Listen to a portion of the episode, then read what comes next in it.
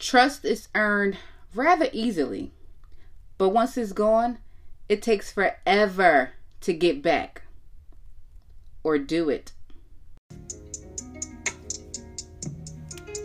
Hi, guys, and welcome to I Think Not, a podcast where we will be discussing everyday life struggles, celebrity gossip, also bring awareness to small owned businesses, and much more. So stay tuned, and thanks for listening. Beautiful people, welcome, welcome, welcome to another episode of I Think Not. And on today's episode, we're going to be talking about the possibility to have the ability to trust someone again. Is it even possible? Huh, I think not. I am a firm believer that no mended relationship or friendship is the same the second go around.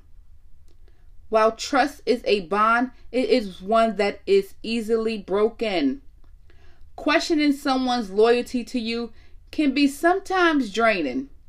Like, I don't want no one around me where I have to question whether you riding for me or not. You in my face loving me, but behind my back speaking ill of me. Huh. Don't do that. Oh, and don't lie to me, because that just makes it worse. It's never about how big or how small the lie is, it's the principle behind it. Now, me, I remember everything.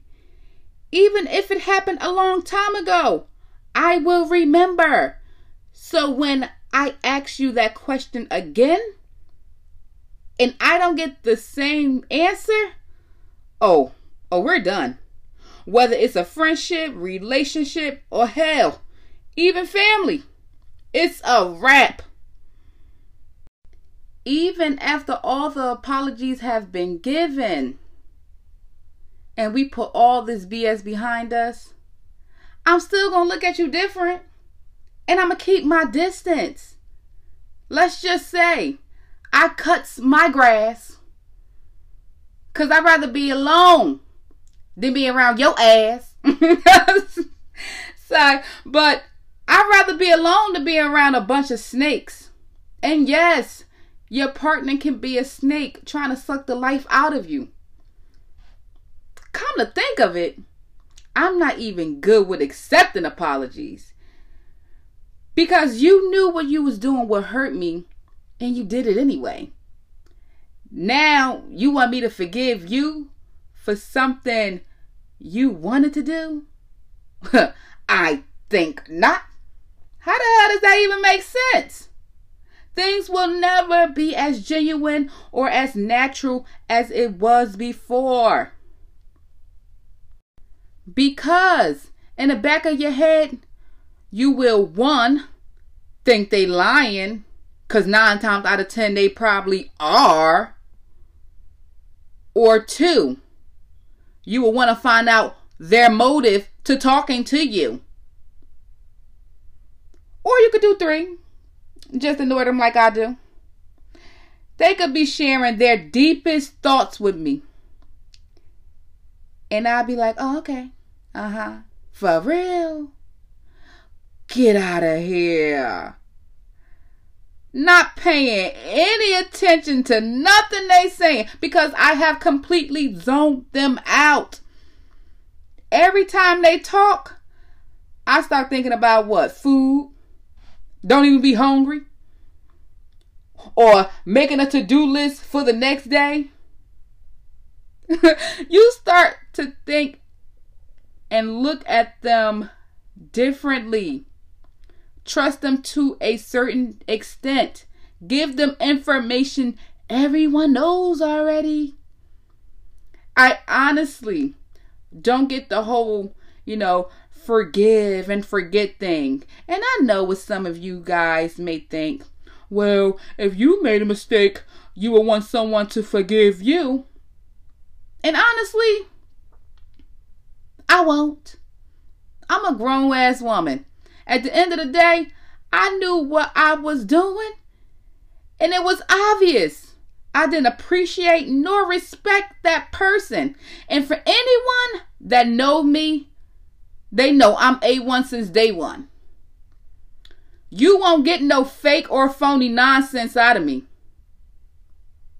I have been the same for 28 years. Ain't nothing gonna change. I have five damn friends, well, close friends, and they know where my loyalty lies. And I know theirs. I really want to understand the mind of someone who can put their trust into people over and over again.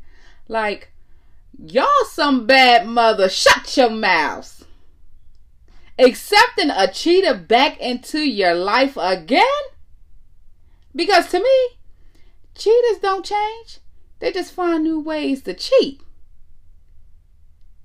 you talking to that friend that told everybody your business and that threw dirt on your name? they ain't changed. Now they just found a new audience to tell your business to that family member that try to wait for a moment to make you look bad. And usually, these be the family members with the underlying hate for you. But you know, with family, you handle them accordingly, you know. But how do you forgive and forget so easily? Do you feel like your peace will be compromised if you don't forgive? Or do you just genuinely think you're doing the right thing? Y'all, DM me. I'm going to put the, uh, my IG in the description box because I need some answers. Because I might be tripping. But I don't think so. But hey, I might. Just give me you guys' take on this topic. Always say, treat people how you want to be treated. Watch how you handle them the first time because you will never get that same kind of love twice. Choose yourself in any situation. Don't wear your heart on your sleeve.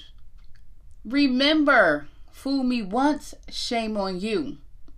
Fool me twice, shame on me. Fool me three times, well, hmm, I'm just a damn fool for letting you get all the way up to three.